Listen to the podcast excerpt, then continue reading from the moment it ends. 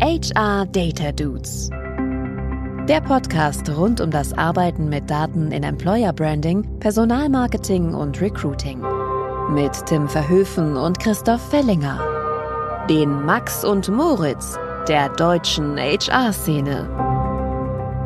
Hallo zusammen, wir sind's wieder, die Max und Moritz der HR Data Dudes. Also lautet ein Beschluss, dass der Mensch was lernen muss. Ich finde, dieses Zitat ist doch der perfekte Start in unseren heutigen Podcast. Ja, fast möchte man sagen, ihr seid hier an der genau der richtigen Stelle. Hoffen wir jedenfalls. Das schauen wir mal an. Was haben wir denn heute alles? Heute haben wir was ganz Spannendes, nämlich zwei verwandte Disziplinen. Und ob sie wirklich verwandt sind oder ob sie vielleicht sogar ein und dasselbe sind, werden wir sehen eine Empfehlung und äh, auch natürlich den Fact der Folge, den du diesmal mitgebracht hast. Genau. HR Data Dudes.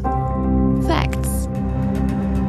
Und zwar haben wir immer wieder die Diskussion über äh, die wunderbare Welt der künstlichen Intelligenz. Und ähm, wir gucken natürlich immer aus Datenseite darauf, wie es sich bei unserem Podcast auch gehört. Und ich habe eine spannende Untersuchung der Stanford University. Und zwar wurden die größten Large Language Modelle beziehungsweise KI-Modelle angeschaut und es wurde so ein bisschen auf das Thema Transparenz geschaut. Also wie transparent sind solche Modelle im Kontext Daten, im Kontext Methoden und so weiter und so fort. Und das war mega spannend zu sehen. Die, die Quintessenz erstmal, fast kein Modell ist wirklich transparent und die meisten sogar extrem untransparent. Und das wird aufgeteilt, ist super spannend und äh, ich kann es euch nur mal ans Herz legen, wenn irgendjemand wieder kommt und sagt, Mensch, lasst doch äh, uns auf die Ergebnisse von irgendeinem AI-Tool komplett drauf verlassen, dann werdet ihr sehen, dass da ganz, ganz viel Blackbox ist und ihr gar nicht wisst, wie gewisse Antworten zustande kommen. Und spätestens dann, da wir äh, im HR-Bereich extrem viel mit menschlichen Schicksalen auch zu tun haben, hätte ich schon ein schlechtes Bauchgefühl, wenn wir zu viel in so eine Blackbox äh, rein interpretieren würden und uns darauf verlassen. Deswegen in den Shownotes wie immer der Link dahin. Da gibt es auch ein schönes Schaubild, was das sehr, sehr gut nochmal zeigt, wo die Herausforderungen dran sind und wo vielleicht doch das ein oder andere Modell ist, das ein bisschen transparenter ist. Ich möchte ja ganz gerne noch ergänzen, dass äh, du hast natürlich vollkommen recht, was die Menschen Schicksale angeht. Ich glaube aber, dass es noch aus einer zweiten Ecke wichtig ist, nämlich dass wir erleben werden, dass zu irgendeinem Zeitpunkt die Regulators, also die, die gesetzlichen Rahmenbedingungen angepasst werden und dass man dann ganz schnell nur noch mit äh, AI-Modellen arbeiten darf im HR-Bereich, weil sind ja personenbezogene Daten, die hier verarbeitet werden, die bestimmten Kriterien äh, genügen. So. Und das kann natürlich fatal sein, wenn man sich an Anbieter oder Anbieter gebunden hat, die äh, diesen Kriterien nicht genügen. Lass es mich mal so sagen. Ne? Also besser jetzt gut auswählen und unter anderem solche Studien mitnutzen für die Entscheidung, welche Anbieter, welche Modelle verwendet werden, gut nachfragen, um nicht hinterher äh, die eingesetzte Technologie und die Daten nicht verwenden zu dürfen. Sehr schön, sehr schön, sehr schön. Dann äh, lasst uns dieses Thema gerne abhaken ähm, und zum eigentlichen Thema kommen, nämlich People Analytics, beziehungsweise eigentlich das andere Wort oder der andere Fachterminus, der vielleicht weniger geläufig ist, nämlich Talent Intelligence. Und da kann ich schon gleich einhaken, weil ich mich am Anfang immer gefragt habe, sag mal, People Analytics, das habe ich schon mal gehört. Was ist Talent Intelligence?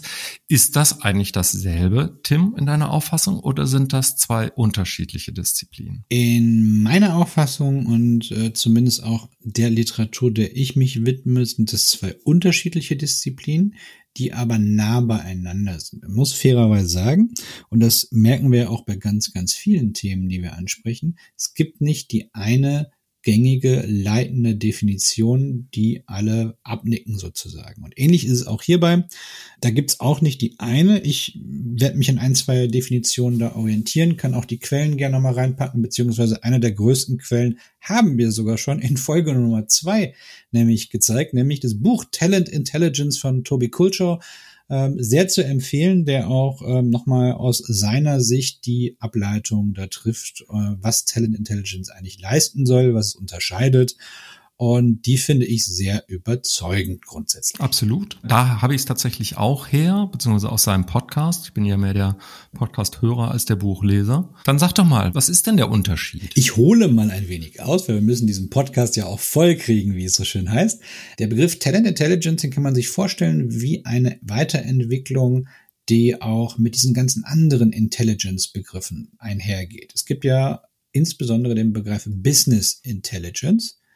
Business Intelligence unterscheidet sich von dem klassischen Controlling oder normalen Analytics-Ansatz dahingehend, dass es erstmal sehr, sehr ganzheitlich ist und vor allem das Ziel sehr stark darauf gelegt wurde, aus diesen ganzen Daten, die analysiert wurden, explizite Handlungsempfehlungen rauszukriegen. Und das übersetzen wir jetzt mal in den ganzen People-Alltag oder HR-Alltag, während wir bei People Analytics oder Recruiting Analytics oder welche Begrifflichkeiten es da noch gibt, uns primär damit beschäftigt haben, die richtigen Dinge zu analysieren, die richtigen Daten zu haben und so weiter, geht es bei Talent Intelligence insbesondere um diesen letzten Schritt, also darum, wie können wir vernünftige Ableitungen, wie können wir Handlungsempfehlungen, wie können wir Handlungsfelder identifizieren etc. Das sind die, die Kernmomente, die den Fokus im Bereich Talent Intelligence haben. Das ist ja lustig, dass du das sagst, weil ich hätte eine andere Definition. Dann schieß mal los. ich ich habe also ich habe es anders verstanden oder anders gelesen oder vielleicht auch einfach nur äh, anders mir selber zurechtgeschustert. People Analytics für mich ist die Disziplin, wo ich interne Daten auswerte und mit den internen Daten arbeite. Talent Intelligence dagegen, da beschäftige ich mich mit den externen Daten, also mit den äh, Arbeitsmarktdaten, wenn du so möchtest, jetzt mal ganz grob gesagt. Und das war für mich die, die logische Trennung zwischen den beiden Disziplinen. Hm, spannend. Und ich glaube, das, das, das ist schon mal ein ganz, ganz guter Punkt, dass man das so ein bisschen miteinander vergleicht. Ähm, oder auch da wieder erkennt, dass es unterschiedliche Definitionen äh, gibt. Ähm, ich, ich trage ja in meinem Jobtitel den Begriff Talent Intelligence, weil mein Jobtitel ist Senior Manager Talent Intelligence. Und ähm, wir nutzen bei uns natürlich nicht nur externe Daten, sondern versuchen natürlich auch beides zu verheiraten. Und dahingehend ähm, versuche ich es immer sehr, sehr holistisch auch zu betrachten. Vielleicht der Unterschied, dass eben auch externe Daten mit reinkommen. So könnte man es möglicherweise auch noch sehen. Aber wie gesagt, es gibt in der Literatur unterschiedliche Auffassungen. Ich kenne auch Definitionen von People Analytics, die auch diese externe Komponente auch mit reinnehmen beispielsweise. Für mich ist People Analytics auch die ältere Disziplin, also noch verhältnismäßig jung, aber People Analytics kennen wir schon seit ein paar Jahren. Talent Intelligence ist tatsächlich erst aufgetreten für mich vor, I don't know, zwei Jahren ungefähr. Das war, als ich, als ich zu Trendance gekommen bin. Ne? Da habe ich ja angefangen, mich wirklich sehr intensiv mit dem Thema externe Daten zu beschäftigen. Und äh, in dem Zuge bin ich auf nicht nur Toby Colshaw, sondern auch die Disziplin Talent Intelligence gestoßen und habe gelesen und gesehen, dass insbesondere in den USA es tatsächlich auch schon Teams und Departments und Anbieter gibt, die das anbieten und so nennen. Ja, absolut. Da ist der Begriff auch tatsächlich mehr im Kommen. Ähm, und ich zitiere jetzt mal äh, Toby Kulchow von seiner Definition, die er auch hergeleitet hat. Talent intelligence is the augmentation of internal and external people data mm. with the application of technology, science, insights, and intelligence relating to people, skills, jobs, functions, competitors, and geographics to drive Business Decisions. Also zumindest Tobi hat eine, eine, eine Definition, die meiner relativ ähnlich ist. Ja, das ist richtig. Vielleicht ist der Unterschied auch noch, noch mal die Zielrichtung. Bin ich mir nicht ganz sicher. Talent Intelligence, ähm, so wie ich es auch in seinem Buch, was ich nicht gelesen habe, aber in den Artikeln und Podcasts und so weiter wahrgenommen habe, ist äh, auch wirklich auf Business Decisions gerichtet im Sinne von, wo machen wir eine neue Niederlassung auf? Wie äh, stopfen wir unsere äh, aufkommenden Löcher durch demografischen Wandel zum Beispiel? Also tatsächlich eher äh, herauskommt aus dem strategischen oder Corporate Development, wogegen People Analytics für mich eher eine klassische HR-Disziplin ist, um es mal so grob zu skizzieren. Und da schließt sich der Kreis wieder zu unserer Folge 18, in der wir mit Tim Ackermann gesprochen haben, der auch gesagt hat, am Ende des Tages, das Ziel, was wir machen, muss immer eine, das Business sein, eine Business KPI, eine Business Decision unterstützen und so weiter. Ja. Und ähm, da sehen wir halt, wir, wir kommen dem Thema, glaube ich, auch immer näher und Talent Intelligence ist sicherlich einer der Punkte, der hingeht. Ich finde es aus einem anderen Gesichtspunkt auch nochmal ganz spannend und so versuche ich es auch den Leuten immer ein bisschen näher zu bringen. In den letzten Jahren gab es ja schon die Entwicklung, dass immer mehr Unternehmen auch angefangen haben, mit Daten zu arbeiten, was ich erstmal sehr, sehr begrüße. Aber ich merke immer mehr und mehr, dass HR-Abteilungen gerade datengetrieben sind. Das heißt, dass man sich irgendwelche KPIs, die vielleicht gar nicht so intelligent ausgewählt worden sind, die hat man jetzt und denen folgt man. Mhm. Man weiß aber gar nicht, wie, welchen Impact die überhaupt haben, aber Hauptsache man folgt denen, man nutzt es als Steuerungsinstrument, aber nicht als Instrument, das wirklich sinnvolle Entscheidungsgrundlagen geben sollte. Und das ist für mich dann auch immer der Punkt zwischen dem reinen Analytics und einer, einer äh, Entwicklung Richtung, ob man es jetzt Talent Intelligence nennt oder wie auch immer, aber die in eine intelligentere Nutzung dieser Zahlen auch reingeht. So KPIs, die zum Messen verwendet werden, aber nicht zum Steuern. Ne? Wo wir, glaube ich, beide sagen würden, das ist ja dann nicht hilfreich. Ja, absolut. Daten nur messen, wenn du damit auch steuerst. Ansonsten ja. don't get lost. Und ähm, dazu muss man natürlich dann auch erstmal, wenn man sich das mal überlegt, auch eine gewisse Bereitschaft haben, wenn man so ein System bei sich aufbauen möchte, sich vielleicht auch mal von alten Zöpfen zu trennen, weil das, das kann beispielsweise bedeuten, wir haben ja in der letzten Folge auch über die Time to Hire beispielsweise gesprochen, das ist für mich so, so eine typische, ob jetzt People Analytics oder Recruiting Analytics Kennzahl, mit der man relativ sehen, wenig gut steuern kann. Wenn ich jetzt aber anfange und ich äh, verweise wirklich nochmal auf den letzten Podcast, einzelne Prozessschritte mir anzuschauen und dadurch sofort Handlungsempfehlungen zu bekommen, dann ist das für mich mhm. genau das, was Talent Intelligence eigentlich ausdrücken soll nämlich Kennzahlen, und es müssen nicht zwingend KPIs sein, Kennzahlen, die mir helfen, gute Entscheidungen zu treffen und die nicht nur aus einer Selbstzweckperspektive da sind. Und die äh, ist natürlich auch immer wieder gekommen. Jetzt es reden immer mehr Menschen über Daten und man kriegt gerade auch so ein bisschen mit auf sozialen Medien, dass darüber auch diskutiert wird. Ne, braucht jetzt müssen jetzt alle mit Daten arbeiten und so weiter und so fort und Verhältnismäßigkeit und kann ich komplett verstehen. Daten sind immer dann schwierig zu verargumentieren oder die Arbeit mit Daten, wenn nicht erkenntlich ist, was der Mehrwert ist. Spätestens dann müssen wir uns alle hinterfragen. Ja, also kurz gesagt, eigentlich nur das Messen, wo man auch äh, vorher schon weiß, was man mit den Ergebnissen macht und welche Einflussmöglichkeiten man auf die Ergebnisse hat. Weil sonst, wenn, wenn du keinen Einfluss hast, warum messen? Absolut. Und ich finde es immer eine schöne Übung, wenn man sich mal seine eigenen KPIs, seine Dashboards oder was auch immer anschaut und sich einzelne Elemente mal im Detail anschaut, sich die Frage zu stellen, wenn sich dieser Wert jetzt verändert, was heißt das ganz konkret? Gibt es dann für mich eine klare Ableitung, die ich treffen muss? Und in neun von zehn Fällen ist die Antwort nein. Und sie müsste eigentlich ja heißen. Ja, und das ist, glaube ich, die große Herausforderung, dass wir ein Dashboard haben und uns freuen, weil wir viel mit Daten arbeiten, uns gegenseitig auf die Schultern klopfen und plötzlich auch die Geschäftsführung irgendwie ganz zufrieden ist, weil wir jetzt irgendwie digital und modern sind.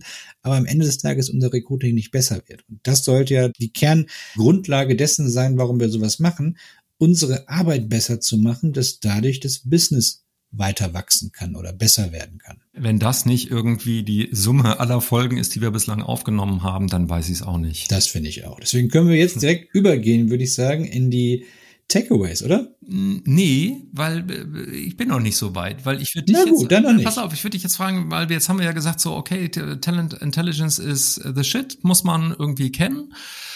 Mit was für Quellen arbeitet denn Talent Intelligence? Am Ende des Tages kannst du Talent Intelligence genauso aufsetzen wie, wie alles andere auch. Es kommt immer die Frage, was möchtest du erreichen? Das heißt, davon von der, Fra von der Frage abgeleitet, mhm. was ist das Ziel, würde ich dann die Quellen äh, mir aussuchen. Das Schöne ist, dadurch, dass dieses Thema sehr, sehr breit gedacht ist, kann ich eben zwar im ersten Schritt mit wenig anfangen, kann aber natürlich immer mehr auch äh, externe Faktoren wie Arbeitsmarktdaten und sonstige Sachen, die wir alles in den vorherigen Folgen auch schon besprochen haben, mit einfließen lassen und dann immer schauen, okay, was sind denn die Punkte? Wenn ich zum Beispiel wissen möchte, wie sich mein Recruiting entwickelt, habe ich meine eigenen Kennzahlen, die mir helfen. Wenn ich dann aber auch noch Informationen habe, wie sich der Arbeitsmarkt entwickelt, indem ich mir die Verhältnisse beispielsweise in dem zitierten Hiring Lab anschaue von Jobsuchenden zu Jobs, wie sich das verändert und diese Ratio wird entweder größer oder kleiner, dann hat das eine direkte Implikation oder sollte haben auf meine eigenen Kennzahlen, die ich habe. Und deswegen ist das Schöne, dass man da, glaube ich, klein anfangen kann, wie bei allen Projekten, aber dann äh, relativ schnell auch größer skalieren kann, auch mit externen Daten. Lass uns uns doch trotzdem nochmal versuchen, ganz schnell für die HörerInnen auf äh, ein konkretes Case anzuwenden. Also Unternehmen ist gefragt, einen von zwei Standorten zu eröffnen oder zu schließen. Und du möchtest als HR-Vertreter da auch was zu sagen. Was würdest du dir angucken? Also ich würde natürlich so die, die mich erstmal aus der Business-Sicht fragen, was sind denn die erfolgskritischen ähm, Dinge, die man dafür braucht? Und jetzt nehmen wir mal als Standort so einen Logistikstandort vielleicht. Ne? Das ist für mich immer ganz einfach, weil mhm. Logistik mhm. etwas ist, was sehr, sehr people-driven ist. Das heißt, eine der Kernfragen wird sein, mit welchem Aufwand und ob überhaupt bin ich in der Lage, die äh, Person, die ich dort benötige, zu dem Preis, den ich bereit bin zu zahlen, dort zu rekrutieren. Mhm.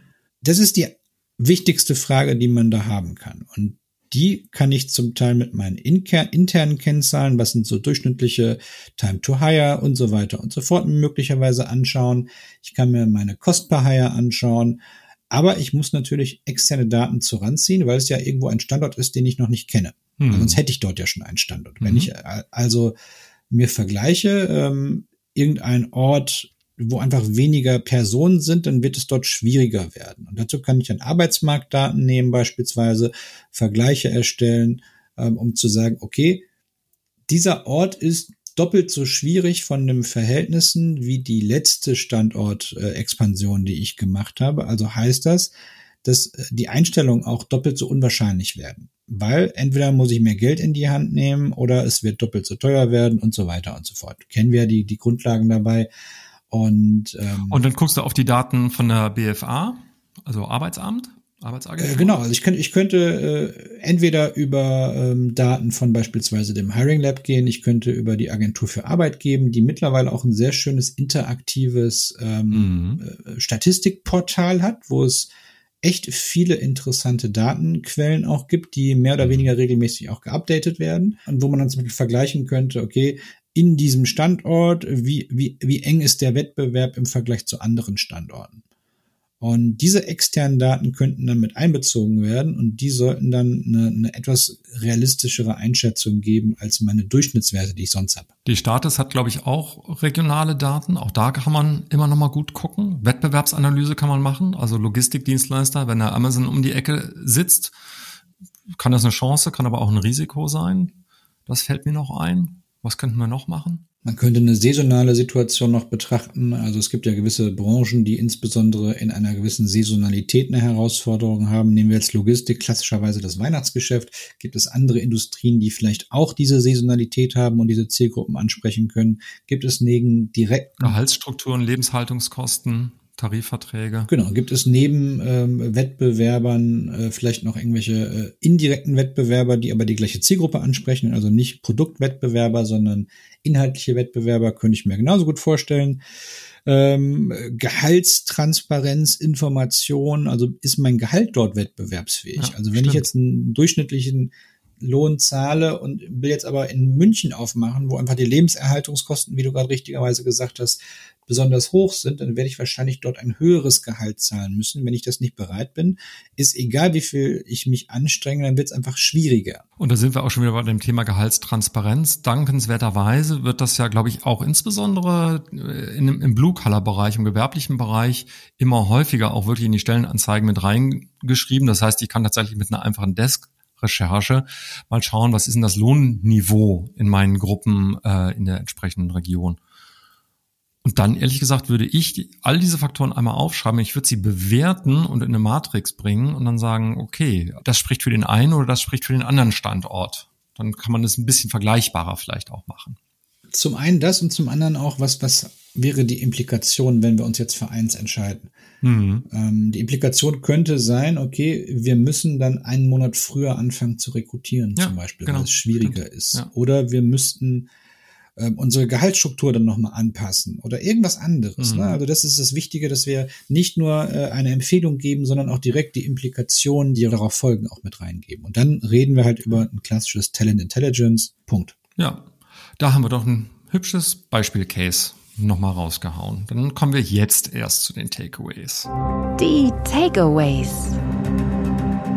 Erstes Takeaway von meiner Seite ist, dass Talent Intelligence dafür da ist, um konkrete Handlungsempfehlungen rauszugeben. Und das extrem wichtig ist, damit wir nicht nur zu so einem Daten als Selbstzweck-Modus sind. Mein Takeaway äh, wäre, die Intelligence in Talent Intelligence entsteht durch die Kombination unterschiedlicher Quellen. Dann versuche ich meinen letzten auch kurz zu fassen, so schön wie du es gemacht hast. Wir sollten immer bedenken, wenn wir solche Zahlen nutzen, dass wir vielleicht nicht nur die eine Frage beantworten, die wir, die wir äh, beantworten wollen, sondern dass wir immer auch zusätzliche Implikationen mit reinnehmen, wie gerade in dem Beispiel, was wir ähm, in der Standortentscheidung gesehen haben. Ja, mein lieber Moritz, dann kommen wir jetzt zur Empfehlung der Folge, oder? Das finde ich super. Die habe ich mitgebracht. Das finde ich noch besser. Die Dude-Empfehlung. Und zwar möchte ich euch gerne Thomas Otter ans Herz legen. Thomas Otter ist ein Venture Capitalist ähm, im HR-Tech-Bereich, ein wahnsinnig erfahrener, sehr kluger, sehr reflektierter Mann, der äh, schon viel Erfahrung im HR-Tech-Bereich gesammelt hat und äh, er passt deswegen zu der Stanford-Studie, weil er ein paar Tage vorher gerade einen Artikel äh, veröffentlicht hat zum mit seiner Perspektive auf den aktuellen Stand von äh, Generative AI speziell im HR Tech Markt als Folge seines Besuches der Unleash Messe in Paris. Sehr lesenswert. Sein Newsletter äh, verlinken wir euch und sehr folgenswert. Die Person Thomas Otter merkt ihn euch guter Mann. Heißt der Thomas Otter oder ist er einfach Thomas Otter? Also ich kenne, ist aber eigentlich ein Deutscher, oder nicht? Nee, Südafrikaner, aber ich glaube. Oh Gott, äh, peinlich. Äh, Entschuldigung, Thomas, sorry. Both is possible, wie meine Englischlehrerin damals immer zu sagen pflegte. Spannend. Ist auf jeden Fall auch sehr bekannt in der Szene, deswegen äh, lohnt sich's auf jeden Fall mal reinzuschauen. So, dann würde ich mal sagen, Gott sei Dank, nun ist's vorbei mit der Übeltäterei. Lieber Moritz, ähm, wir sehen uns bald wieder und liebe HörerInnen, wir hören uns bald wieder. Bis dann. Ciao, ciao. HR Data Dudes. Der Podcast rund um das Arbeiten mit Daten in Employer Branding, Personalmarketing und Recruiting. Mit Tim Verhöfen und Christoph Fellinger. Den Max und Moritz der deutschen HR-Szene.